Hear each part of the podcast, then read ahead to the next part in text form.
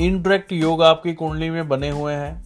कई बार क्या होता है कि इंसान के सितारे उसको डायरेक्ट नहीं लेके जाते, लेकिन वो इनडायरेक्ट तौर पे कई बार ले जाते हैं।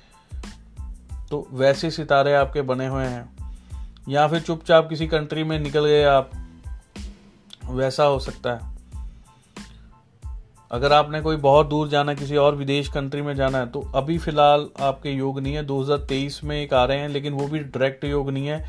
ऐसा हो सकता है कि किसी के ऊपर डिपेंडेड होकर आप चले जाएँ तो ऐसे सितारे आपकी कुंडली में हैं तो हो सकता है कि आपका इस तरह से काम बने।